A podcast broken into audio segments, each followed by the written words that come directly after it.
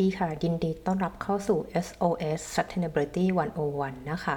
วันนี้ก็จะมาชวนทุกท่านนะคะ อัปเดตนะคะ เรื่องราวที่เคยพูดไปในก่อน episode ก่อนหน้านี้นะคะ ที่เกี่ยวกับเรื่อง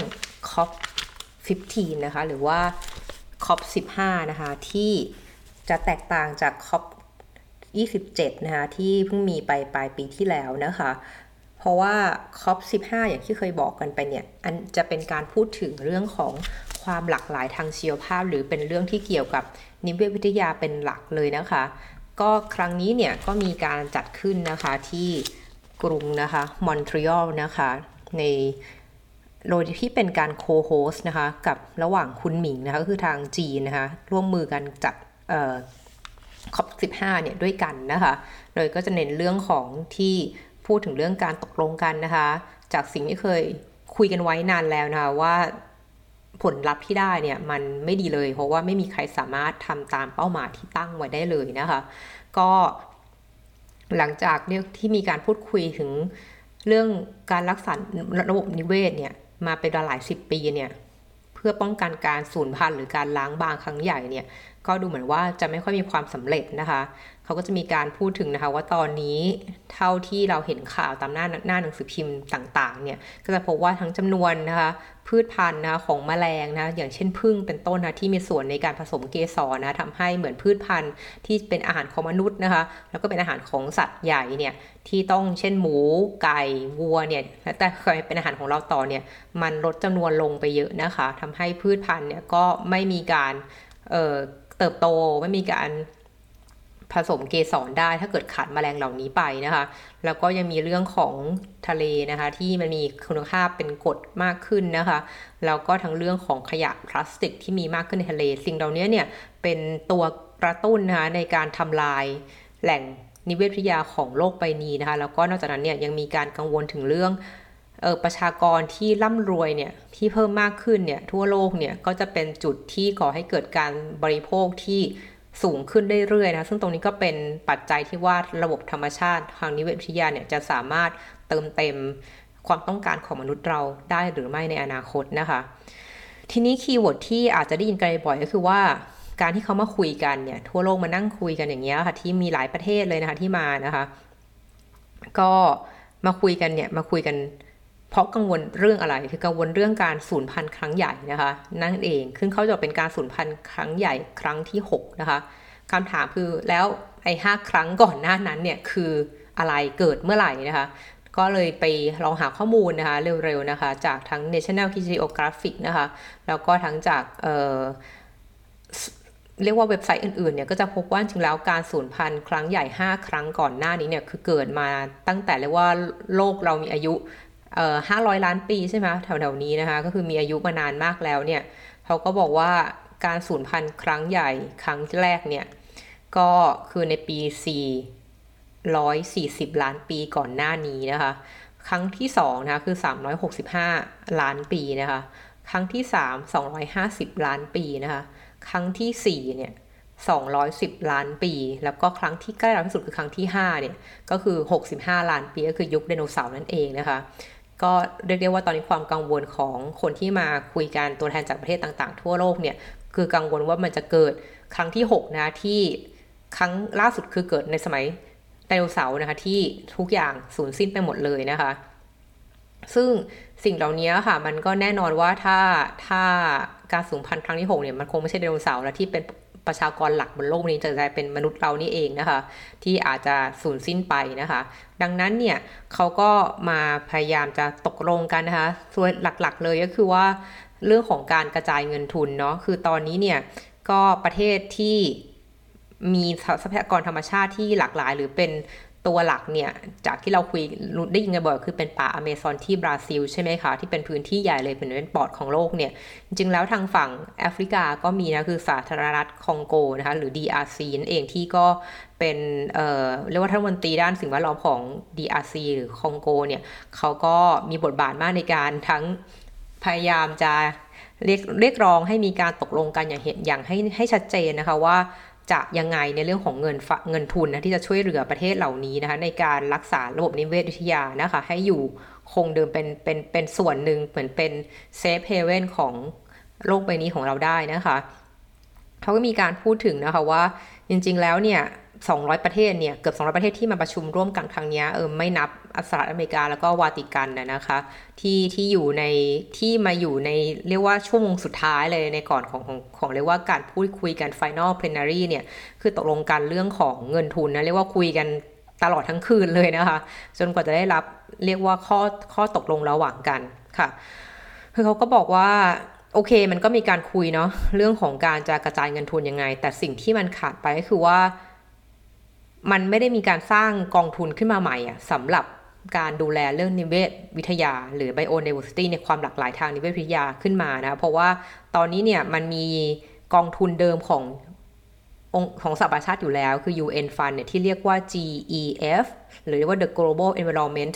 Facility เนี่ยมีอยู่แล้วนะกองทุนนี้มีอยู่แล้ว แล้วก็ประเทศที่รับเงินทุนตรงนี้มากที่สุดก็คือประเทศจีนนะคะ ประเทศบราซิลนะคะ อินโดนีเซีย อินเดีย แล้วก็เม็กซิโกเนี่ยก็คือเป็นคนที่ได้รับกองทุนส่วนใหญ่ของ GEF มากที่สุดนะคะ แล้วก็แล้วก็นอกจากนั้นเนี่ยประเทศในแถบแอฟริกาเนี่ยก็รู้สึกว่าเขาควรจะได้เงินมากขึ้นเพื่อรักษาเรียกว่าอนุรักษ์ทรัพยากรธรรมชาติของเขานะคะ โดยที่คองโกเนี่ยเขาก็จะเรียกว่ารัฐมนตรีหญิงเนี่ยก็เรียกว่าส่งเสียงเรียกร้องมากเลยนะคะว่า โอเคทุกคนรู้จักป่าอเมซป่าแอมซอนใช่ไหมคะ แต่ที่เป็นแต่มันยังมีป่าลักษณะนี้นะคะ อยู่ที่คองโกด้วยเช่นกันนะคะซึ่งเป็นป่าเรียกว่าดิบชื้นนะคะ ป่าร้อนชื้นนะคะ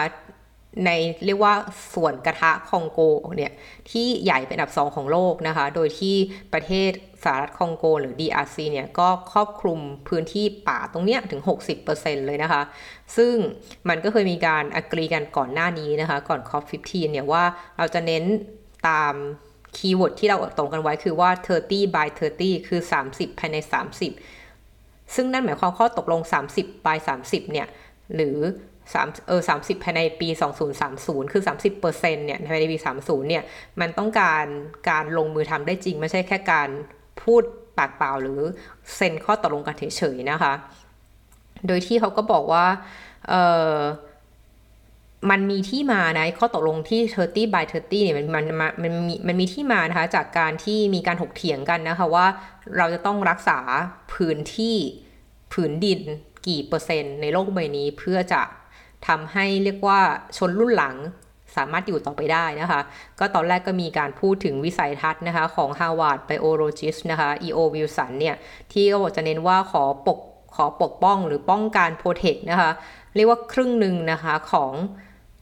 ดาวเคราะห์ดวงนี้นะเพื่อเป็นพื้นที่ให้อยู่รอดของชาวเราเนี่ยแหละคือมนุษย์ทั้งหมดเนี่ยประมาณเรียกว่าต้องต้องอย่าอย่าให้ปกป้องพื้นที่ครึ่งหนึ่งเลยของโลกใบนี้ไว้นะคะ แต่ว่าสุดท้ายหลังจากการพูดคุยกันเนี่ยก็สรุปได้ว่า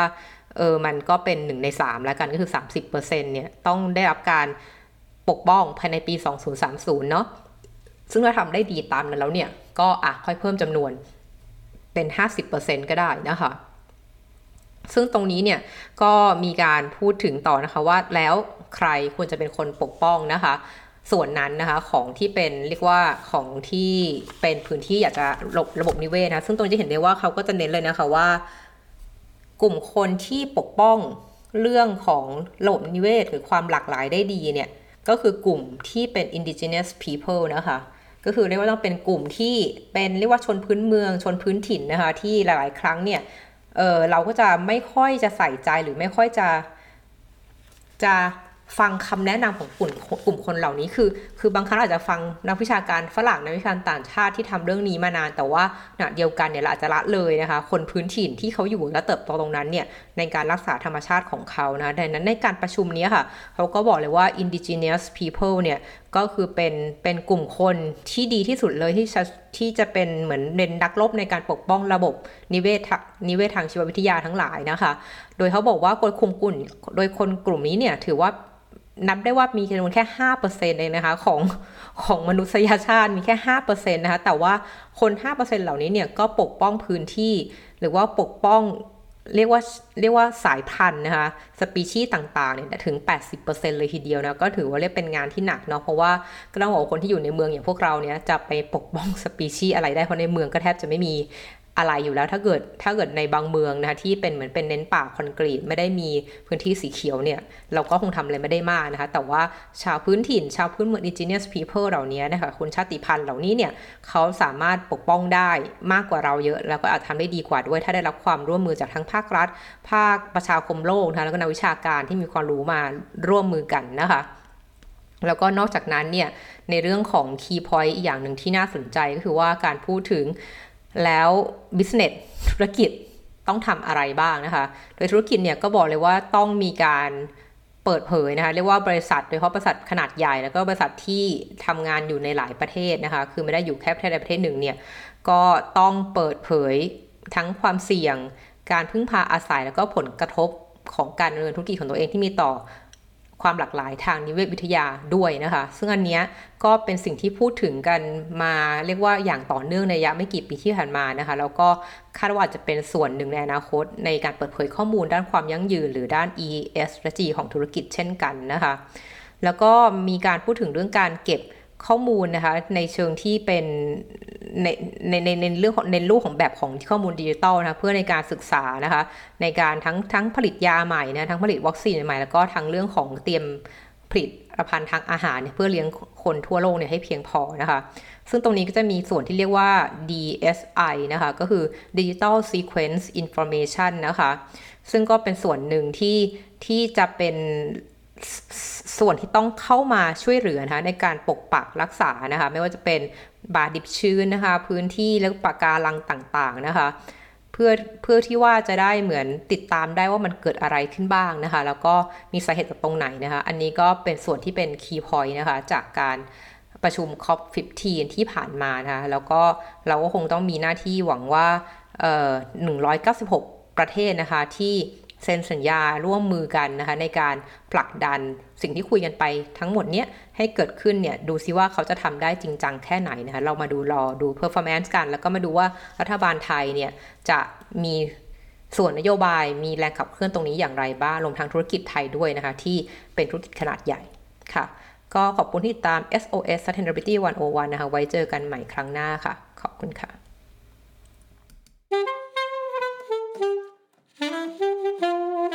Mm-hmm.